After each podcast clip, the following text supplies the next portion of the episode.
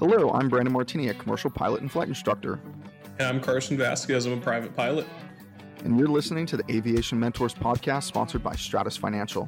So buckle up because the Aviation Mentors are taking off. Welcome back, everybody, to an amazing episode of the Aviation Mentors podcast.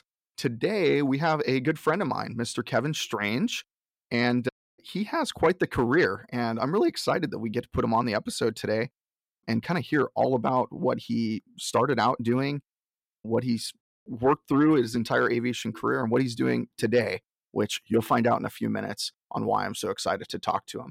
I've had lots of conversations about a specific subject that'll be a surprise for you in about three or four or five minutes. So thanks so much for being on today with us, Kevin. Thank you guys. Appreciate it. Yeah, thanks. Thanks for being on, Kevin. And uh, you know, I think everyone listening one of the flights we talked about, I think during our emergency episode, was the one that you and I did where your uh, your kid was fake being sick, and he got me good, and that's something Brandon I didn't even tell Brandon about when we did that flight. So that, that was a pretty fun one.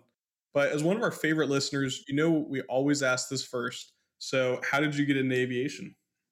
Well, it's a little interesting in the fact that um, I learned how to fly from my dad. But I, my first flight was actually out of Flabob Airport in a Cessna 140. I was about 11 months old, and uh, dad strapped me between him and my mom right on the flap handle, and off I went. And so that kind of just started the journey. And, uh, you know, in, in general, my dad has been definitely the hero of mine in terms of aviation and experiences and the things that he's done. Uh, he kind of led me through the journey.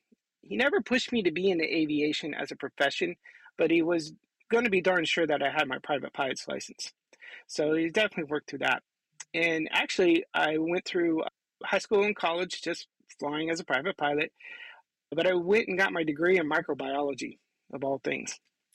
And I actually worked as, it is, and I actually worked as a microbiologist for a little bit, but I just kept wanting to be back in the air, you know, sort of that yearning. I think you guys have talked about on several podcasts about that, just desire to be in an airplane and accepting those challenges and mitigating those risks and being a part of that kind of community. So, and I was really a part of it through my dad, but I wanted to be something more that I can make of it. And so while I was flying for the Civil Air Patrol at Squadron 5 there at Riverside, I made friends with a gentleman who ended up talking about this company called General Atomics. So by this time, I had already had my commercial license. I had, you know, several hundred hours. I had a CFI.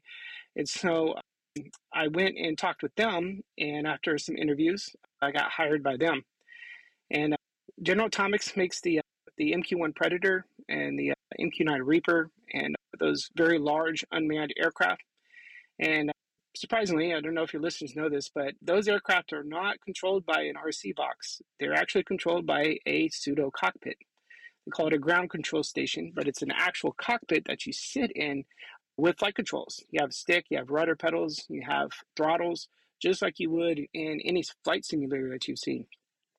But anyway, I spent many years with them and I really enjoyed it. And I started doing some instruction on the side, but that was just more just so I could fly some manned airplanes at the same time. Yeah, so I, I've actually know a ton of people that have done what the chase planes for uh, for those Reaper drones. I guess in certain airspace, they actually have to have chase planes, and there's people that fly turboed Bonanzas and different planes that get to chase those. And I've always thought it was fun to kind of see them all. And they're in like flight suits, but they're civilians, and they fly these chase planes, and uh, it's really kind of fun to uh, to see. I've I actually thought about doing it at one point and just going and applying because it's a ton of hours in a high performance airplane and it's fun. You're chasing a drone all day long. Who wouldn't want to do that? So that's pretty neat. But speaking of that, I know you're kind of starting to get into it, but what types of jobs have you held as your aviation career? So that's how you got into it. I know you were talking, you got into flight instruction. I know I've done some, uh, some flight instruction stuff with you. And actually, everybody, when I got my first Cessna 120, Kevin was the only person I knew that had 120 or 140 time in particular. And uh, I said, "Hey, can you try flying this thing for me?" And he flew it. He was the first one. He test flew my my 120 after I bought it for the first time. And actually, I think you might have given me my tailwheel endorsement. Now that I'm thinking about yeah, it, yeah, I think we finished it. We up. did. Yep. Yeah, we did finish it up. Yeah. So I got my tailwheel endorsement from Kevin. And that was just a couple, eh, two, three years ago, I think, at the most now. But uh, now I've got a new 120, by the way, Kevin, you don't know about, I don't think. But uh, but I've been flying that thing about once a week as much as I can. And uh, I'm a lot better than I was. And uh, you were showing me how to fly it. That's for sure. Well, I'm sure you have been. Yeah. Keep practicing. yeah. Practice makes perfect. So, what other jobs have you held? So, it's uh, like I said, an unmanned pilot. This is pre 107, so there wasn't any 107. You actually had to have a license for that. So I had that. CFI, CFII, MEI, lots of tailwheel instruction. Love tailwheel aircraft. Um, and then I was a survey pilot for a while. And what I did there was just sort of what's called ISR, so imagery, surveillance, reconnaissance. And you're just going around whatever a customer asks you to look at, going and take pictures. I wasn't really too involved with the actual sensors, just the aircraft itself.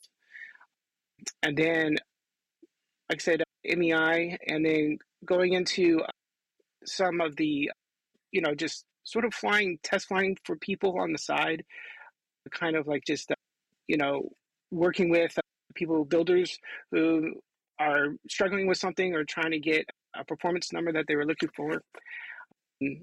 And uh, before I say all that, I had gotten into uh, NTPS, which is National Test Pilot School. And so that's where I gained some certifications to kind of allow me to sign off on some guys' phase ones and things like that. Or assist with the sign off. Sorry, the DER signs that off, but to assist with those projects. Um, and then uh, really that's kind of it. Just uh, test flying. And oh, and I was deployed many years for General Atomics. So I was overseas flying the uh, various missions and things like that. So, so without telling us too much, because I know you're sworn to secrecy by the government, General Atomics, what was that like? Was that like what did you get to do or not get to do without telling me all the secrets? It was, you know, the life was pretty long and hard in the sense that you would go on contracts that may last about 90 days or 120 days.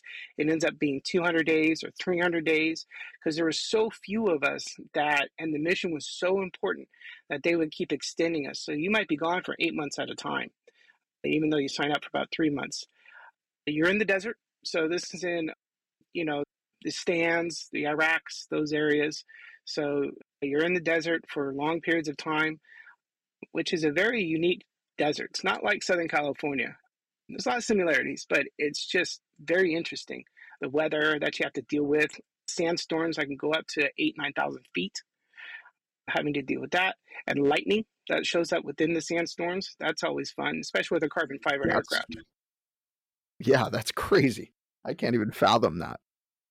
And then, but beyond that, you know, you end up making friends with a very good group of guys and gals who help support. And what the missions were is I was the pilot, and then we would have what's called a sensor operator. And this is an individual who understands the different types of imagery electronics that are on the aircraft. And their job is to produce those images and produce that information for whomever may need it. Oftentimes, I never knew who the customer was. So you can think a lot of this is satellite based, a lot of this is line of sight, C band based. So that information gets encrypted and sent to some place for them to uh, later disseminate and work with. But, uh, and there were times it was just long days of just drilling holes in the sky, circling for hours and hours. The legs on these aircraft are upwards of 18 hours. So it is very common to go an entire month of 100 takeoffs in zero landings. So that's wow. That's that's very real. And zero landings. Zero landings because you would be on the launch shift. So your entire job is to launch the aircraft and then put it in orbit, manage the aircraft, and then you know eight hours later somebody comes and relieves you, and so they'll be on the recovery shift, and so they simply recover the aircraft. And and the organizations did a good job at balancing that out. So, you know, if you go a month of nothing but takeoffs, the next month you're going to be doing nothing but landings. So they do a very good job at balancing out, and keeping your currencies alive. All the currencies are still real, just like you would have to do in the airlines, just like you have to do in the military. So you still have to maintain your minimum number of instrument landings and visual landings and all that kind of stuff. So all that's still stuck. There wasn't any special provisions for that whatsoever. So it can be pretty challenging trying to manage all that and get people, you know, all their takeoffs and landings in and all their instrument approaches in and all that kind of stuff. So it was very challenging. It must have been really difficult to keep all of those pilots current like that. I mean, your chief pilot had to have had so much work and workload, or whoever had to handle that, dispatchers or whatnot. I can't even fathom because I'm assuming you don't have as many resources like an airline would. Or maybe you would. I don't know. No, you're absolutely right. In fact, there were multiple chief pilots, if you will. So we would often go out in groups as you would like a squadron. So there would be a group of eight of us, and we know each other very well, you know, four pilots, four sensor operators. And you would go out, and then there would also be a sort of a, a chief pilot that would manage the day to day.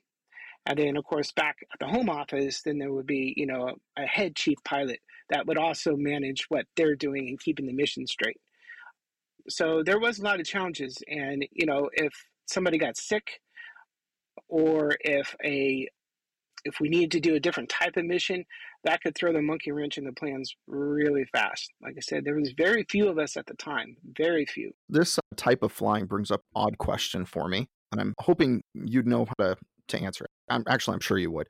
So when you fly these eight hour flights does that count as flight time? Like if you wanted to go to the airlines does that count as flight time to for your 1500 or, or so to speak? Or is that more like a simulator? Sort of. It's a great question and it's one that as an organization as a group of pilots we've had to sort of battle in a way or at least fight for our spot. When the faa especially now looks at unmanned aircraft they're envisioning this concept of somebody on the ground line of sight to the aircraft and manipulating it via a set of control sticks versus you know you're commanding an aircraft a live aircraft through a simulator. So you're physically performing the same exact work you would if you're flying a 208 or if you're flying, you know, 172. You're doing the same work and flight planning and all of that stuff. All that is very real. So to get to your question directly, it came about that there are some large UAVs that actually have N numbers. They're actually certified registered aircraft. And it came about that those aircraft, because they're registered, yes, you can log that flight time. But many of the aircraft, especially the ones we flew overseas, were not. You know, they, were government owned aircraft, so they didn't have N numbers. They weren't, you know, civilian registered or anything. So that's still sort of a battle. If people know the type of flying we did, and I'm going for an interview or something like that, and they know that kind of flying, they'll recognize the hours. I mean, the FAA may not, but they'll recognize it as experience. And so uh, the only thing you couldn't do was earn a certificate through the process. So let's say you were going to go for your ATP. You could not use one of these aircraft to accomplish that. Gotcha. Makes sense. Makes sense. Thanks for answering that. And what kind of experience requirements were they looking for when they were hiring you? I mean, it's kind of hard to find someone that's trained to fly these planes already. So, or these UAVs? Well, for me, obviously, they're scraping the bottom of the barrel. So they're looking for anybody with a ah, pulse. Uh, oh no. no. So when I got hired on, you know, this is in early 2000s. This is when the program is brand new, just absolutely brand new. And in fact, in a lot of cases, the military didn't really know what to do with them. And then eventually the mission evolved and it was great. So they were definitely looking for commercial pilots. They wanted, you know, about 300 hours and of course your medical to go with that. And what they were really looking for were guys who had experience with different types of aircraft. You know, about five hours a piece in different types at the time. I think I had flown 30 aircraft with a minimum of five hours of PIC in each one of them. And they were also looking for somebody who flew aircraft that wasn't automated. And it sounds very counterintuitive because this is a highly automated aircraft system but they wanted people who understood stick and rudder. Because at the time, in the early days of this aircraft, failures happened. And there's redundant flight control systems and things like that on board, but it came down to at some point you're going to have to stick and rudder the airplane. And you're going to have to do it staring at a two dimensional screen. And so they weren't really interested with high time jet pilots or people with direct military experience. They weren't really interested in that. They wanted people who was a crop duster, you know, people who did aerobatics. A lot of people were on aerobatics teams for the pilots that were there. And so that's what they were kind of looking for is that you had this diverse capability in an aircraft and weren't really afraid of it if the automation went away, you know, and failed on you. Yeah, that makes a lot of sense. You want a good pilot at the end of the day, either way. But you know, speaking of being a crop duster in aerobatics, uh, I know you went to National Test Pilot School. So how did you get there? You know, it's a pretty big jump, and it's a well-known school and a well-known for being expensive school. So how did you do that?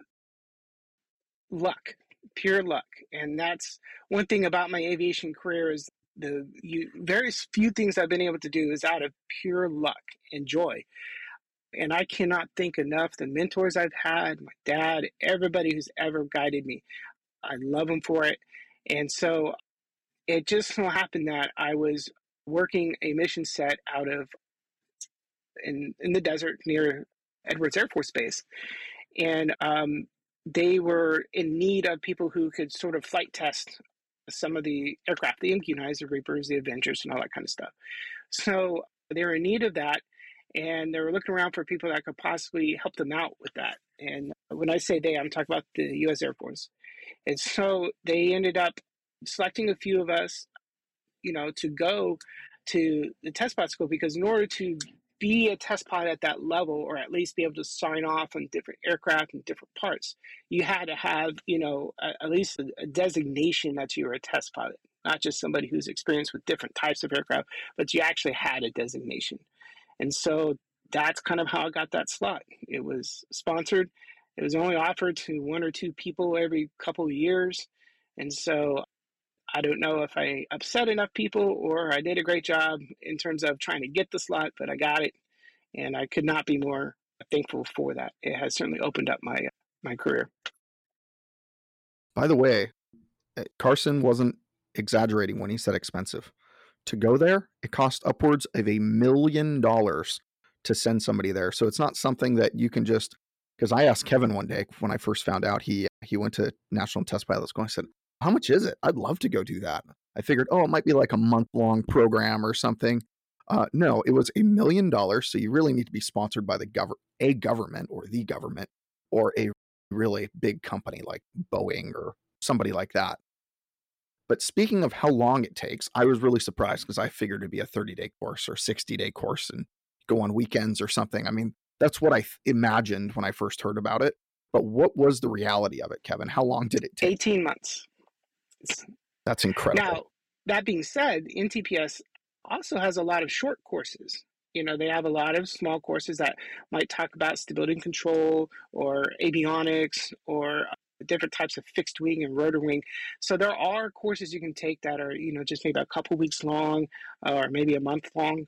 And, um, on their website, they kind of spell it all out, and those are all worth it as well. Uh, what they are, they're just little tiny modules of the larger course and and it's and they're wonderful. The guys are extremely, you know, intelligent. They're extremely. They work with you. They try to get you to understand, get you to learn, but it is insanely challenging. I cannot stress that enough.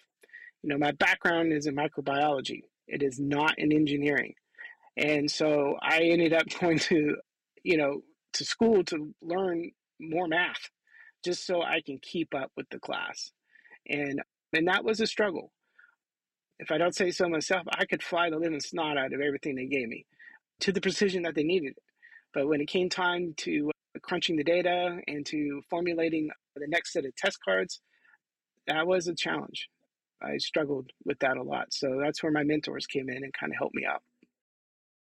Yeah, when I uh, when I wanted to become a pilot, the one thing that scared me was the math because I'm not a math whiz. It's just kind of like you, I'm not as good as Kevin, obviously. He's a pretty much an award winning pilot, if I do say so myself. He's really good. He can fly the heck out of an airplane.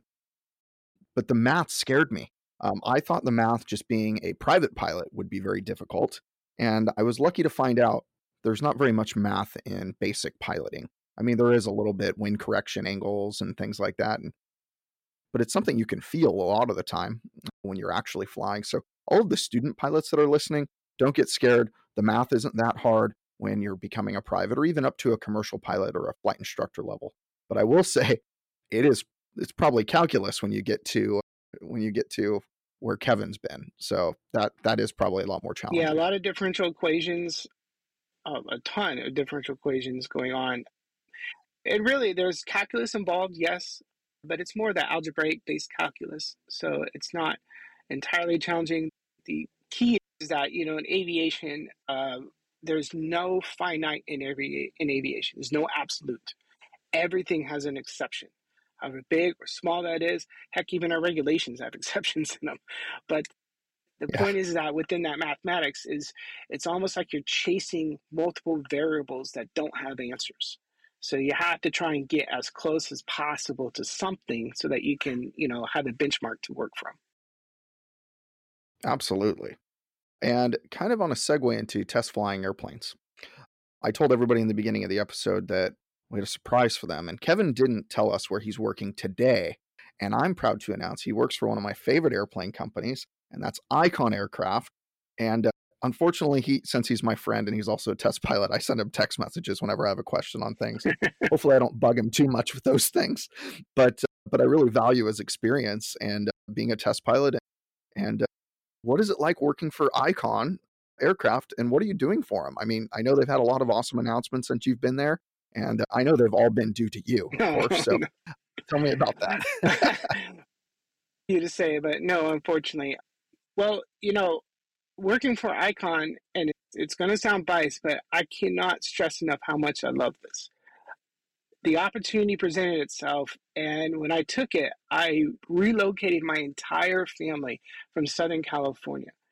And, you know, and they're coming around to loving what's going on and they love it up here and everything like that. But I cannot thank them enough for the support because this was going to be an opportunity that I don't think I would ever have if I didn't jump at it.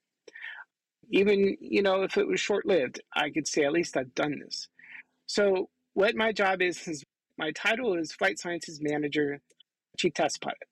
And so, what I do is I design the test cards and the test plans and work with the engineers to help collect the data that they need for various components. You know, aircraft are constantly improving, aircraft are constantly changing. There's often requests from customers that they want XYZ built into the aircraft. So, how do you do that? You know, and engineers are absolutely wonderful. The group here is fantastic, and I can't say enough about them. And so, working with them I help design those test plans and test cards, understand the types of data that they're going to need to be able to meet that design element that they're going for. And then there's also the regulatory side. You know, each aircraft has to meet the standards set by the Federal Aviation Administration. And so we have to design test flights to capture that data to demonstrate to them that yes, this aircraft is compliant and you know to be an LSA, and, and these are how the things are compliant. And then further, you know, if we design a new widget that goes in the airplane, we also have to demonstrate its compliance as well. So it's kind of this back and forth between design, engineering, flight testing, as well as production flight testing. My day to day is we roll out a ton of aircraft a month, and my day to day is to test fly each aircraft. So when I get the aircraft, they have 0.4 hours on them, and that's only due to engine runs and then I fly about two and a half hours to run through an entire gamut of compliance testing. So when it gets back, then they present that to the FAA, and then it receives its certificate of airworthiness. So it gets its birth date. So I actually fly the aircraft before it has its birth date, and then yeah, um, it's pretty amazing, absolutely amazing. I cannot say enough how much I'm enjoying this. How do you fly an airplane that's technically doesn't have an airworthiness certificate yet. So what what the FAA does is they work with you, and after seeing your compliance statements, and this of course happened many years ago when the air company was first built, but they give you what's called a, special flight permit. So special flight permits kind of that's kind of a general term. It's LSAs under operate under a special flight permit. That's why you see SLSA, special flight permit, LSA. Mm-hmm. But this special flight permit is very restrictive and it's specific to test flying only. So that permit that the FAA gives us allows me to do just the test flight elements in a very restricted area under very restricted conditions. I can't take people with me. You know, I can't do any type of instrument approaches or anything like that. I can only do those elements that demonstrate compliance prior to the certificate of airworthiness. So that so it's a special flight permit that we operate under. So Kevin, I know that this airplane has kind of a stall spin resistant airframe.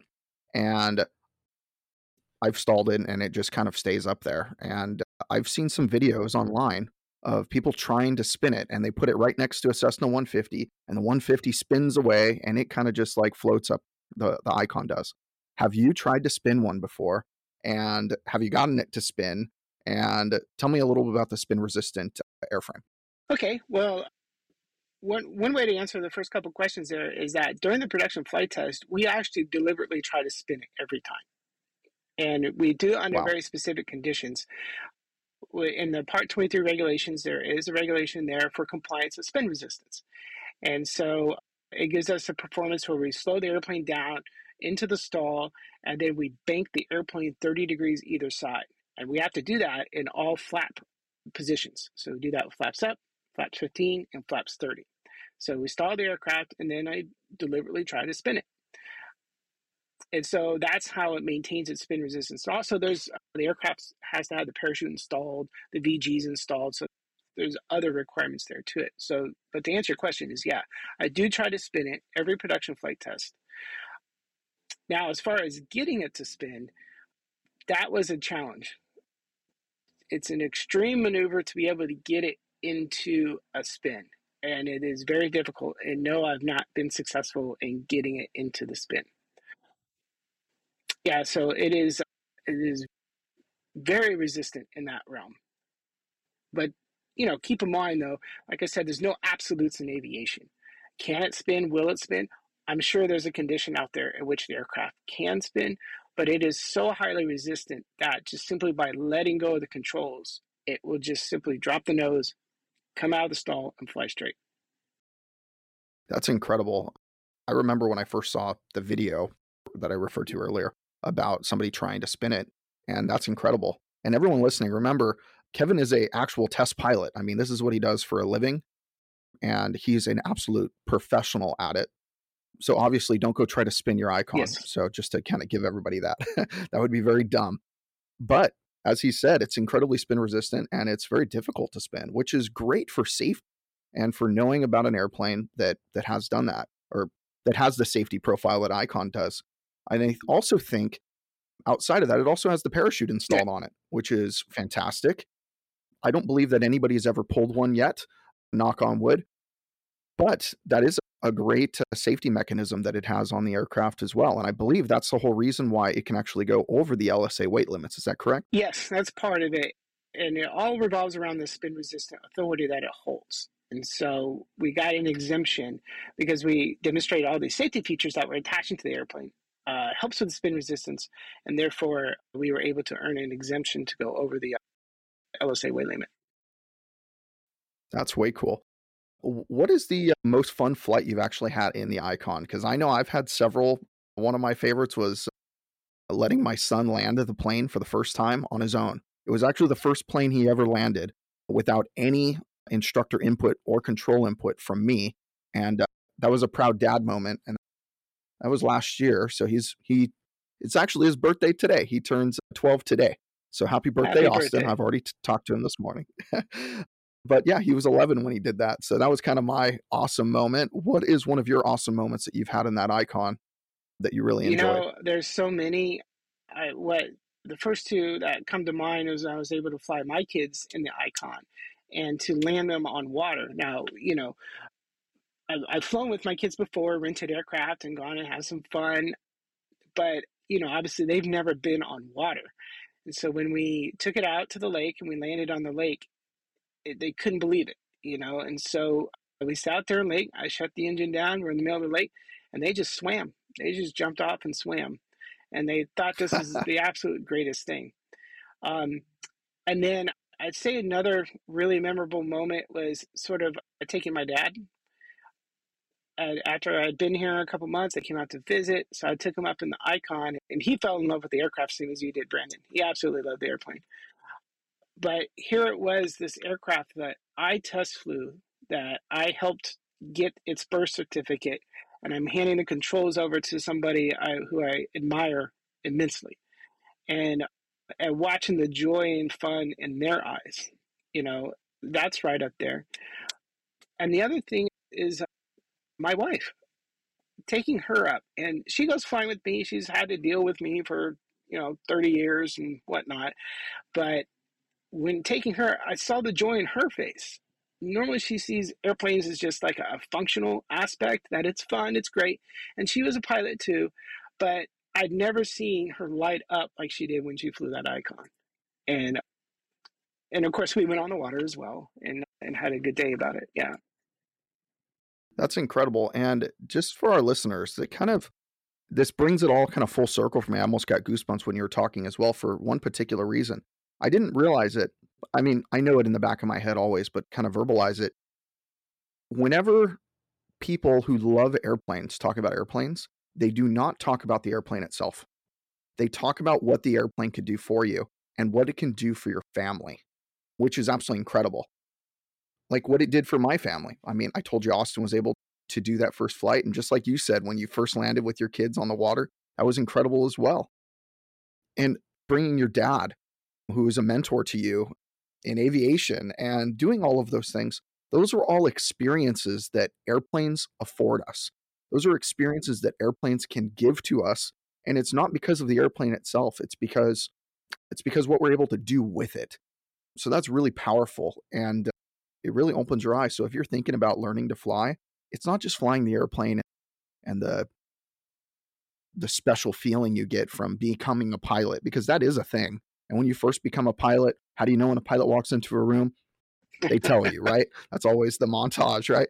But no, it's really after you've been a pilot for a long time. It's really the experiences that allows you. And uh, my my friend Anthony Gerasi says it really well, and he says it's about the freedom it gives you. Uh, being a pilot, it really gives you an immense freedom, and the icon just gives you a crazy amount of freedom, which allows you to land on water. And it's like flying a jet ski with wings is kind of how I always talk about it. I go to Long Beach Harbor and I see all the jet skis around.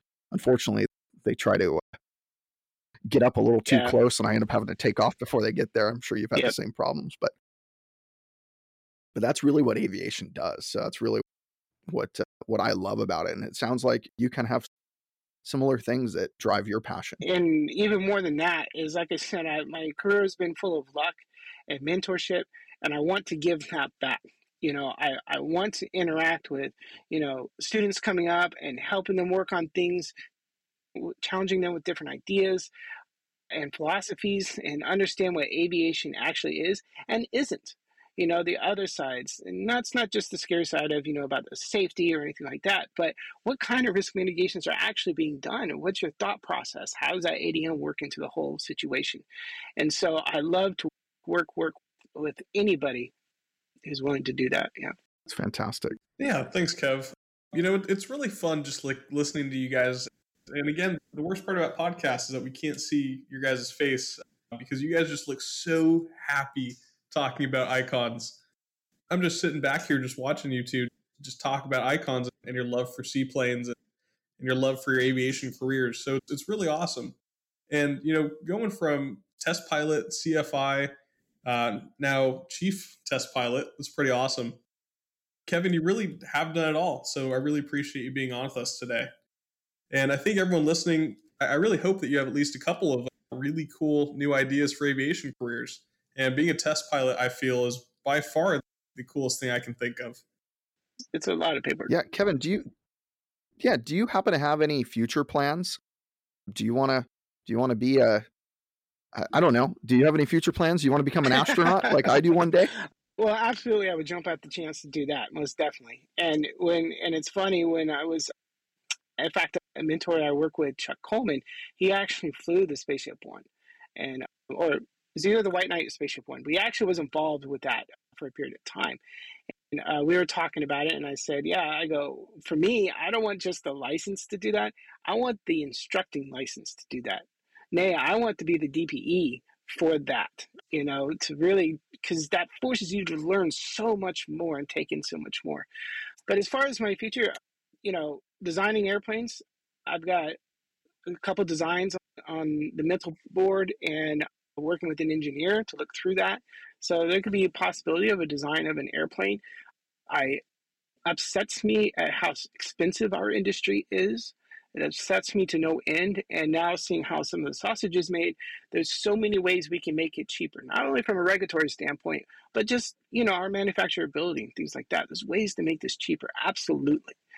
Because I've met so many young kids who are great attitudes towards flying, just don't have the means. And luckily, you know, with like Stratos and other organizations like that to help them out, that's extremely important. And so I could not be more supportive of that. But anyway, you know, designing an aircraft that is inexpensive, but capable, you know, not some of these, you know, really small two seat aircraft that can only take you down the road, but something that, you know, has legs and can do something serious. You know, it's a bit of a pipe dream, but that's one area I'm hoping to do. Looking at to try and get my DPE, trying to finish that up, and trying to do other things like that. And then more importantly, just working with anybody who's got a great design.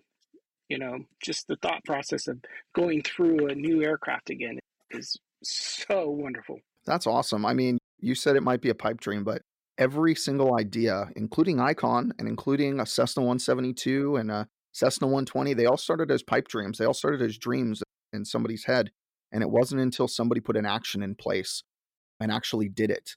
The difference in in most people and success are the people who are thinkers and the people that are doers. And Kevin, you're definitely a doer. And I'm I'm very proud to call you my friend and to have you on the podcast. So thank you so much for coming on here today. I know today's a little longer episode, but I think it was absolutely worth it. We could probably go on for hours and hours. I know Kevin and I, before the episode started, we started talking for 15 or 20 minutes about things that probably was pretty good content, but the recording wasn't started yet. Uh, yeah, Kevin, thank you so much for being here. And uh, if anybody wants to reach out to you or anything like that, can you tell everyone how to reach you? And if there's anything you provide to some of our listeners, we'd love to uh, to share that with yeah, them. Yeah, I'm on Instagram, so it's Cessna 93 Victor or C E S N A 93 V. And then also you can email me strange sax at gmail.com. So basically, my last name, S T R A N G E S A X, at gmail.com. And those are probably the two fastest ways to get a hold of me. And I would be willing to just share experiences or help with any type of training or, you know, just help anybody out to move forward in aviation. This is not a money making for me. This is purely because I need to give back to the community that has given me so much. That's really awesome. By the way, when he says that he'll help anybody out, he really will. The man will take a shirt off his back. He's one of the nicest guys I know. So thank you again for being on thank here, you. Kevin. But if you'd like to reach out to either one of us, meaning me and Carson, you can reach us at Twitter, Instagram at Mr. Martini Guy for me, or for Carson, it's at Carson underscore AV17. And as always, we'd love to uh, for you to reach out to us via email, Brandon at aviationmentors.com or Carson at aviationmentors.com. And as a wrap up for the day, remember, we're here to guide you in your aviation journey, so fly safe and enjoy the ride.